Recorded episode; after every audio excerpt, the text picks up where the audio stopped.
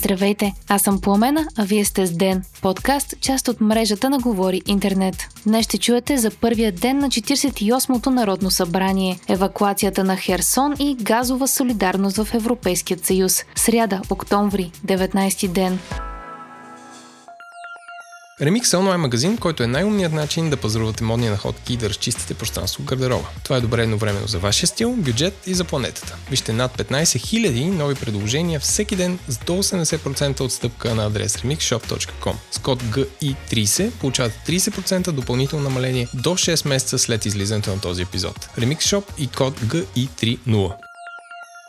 Днес се състоя откриването на 48-то Народно събрание. То бе белязано от невъзможност за избор на председател. Президентът и лидерите на парламентарните групи използваха правото си да говорят, за да заявят както основните си приоритети, така и да отправят критики към политическите си опоненти. Президентът Румен Радев изтъкна като основен приоритет закупуването на вторите 8 бойни самолети за авиацията. Радев каза, че служебният кабинет още днес ще внесе предложението за покупката и че се надява то да бъде разгледано в ускорен порядък и прието. Президентът изрази позиция и относно войната в Украина, като заяви, че според него българите няма да простят на тези, които тласнат страната в пожара на войната и че се надява войнолюбците да са мълцинство в Народното събрание. ГЕРБ от друга страна призоваха отново за обединение на ниво евроатлантически ценности, като изразиха готовност да подкрепят съдебна реформа и борба с корупцията. Два от основните приоритета на Продължаваме промяната и Демократична България. Кирил Петков от Продължаваме промяната обаче потвърди намерението на партията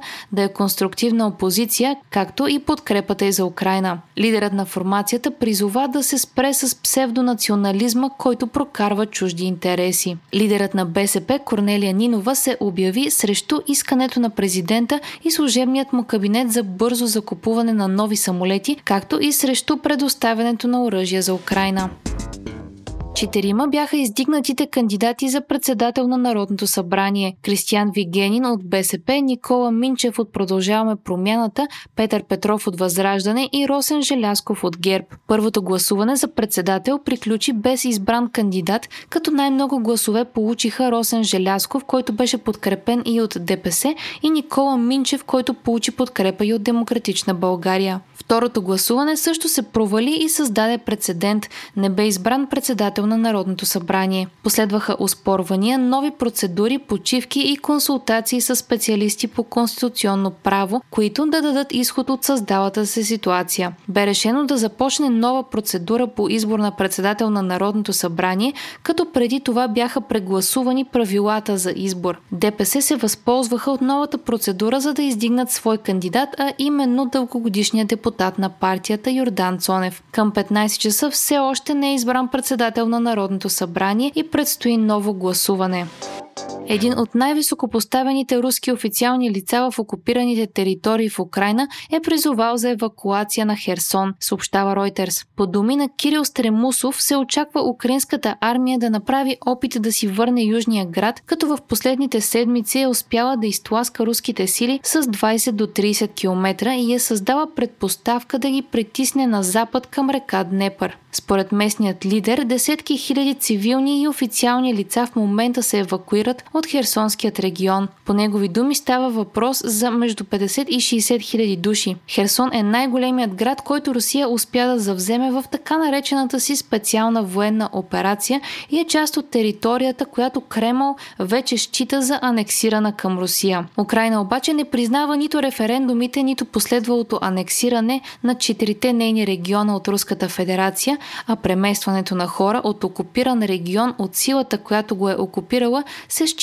за военно престъпление, пише BBC. Председателят на Европейската комисия Урсула фон дер Лайен предложи споделянето на газ с съседни страни при недостиг да бъде задължително в Европейският съюз, като според нея това би гарантирало солидарността в съюза. Въпреки, че на теория държавите и в момента би трябвало да си помагат, през последните 5 години само 6 споразумения за споделяне на газ са били сключени, като са били възможни 40. Това е и причината Европейската комисия да предлага газовата солидарност да бъде въведена по подразбиране, пише Дневник. Четвъртък и петък предстои среща на върха на Европейският съюз, чиято главна тема ще бъде именно енергийната криза. Вие слушахте подкаста Ден, част от мрежата на Говори Интернет. Епизода подготвих аз по на Крумова Петкова, а аудиомонтажа направи Антон Велев. Не изпускайте епизод на Ден, абонирайте се в Spotify, Apple iTunes или някое от другите подкаст приложения, които използвате.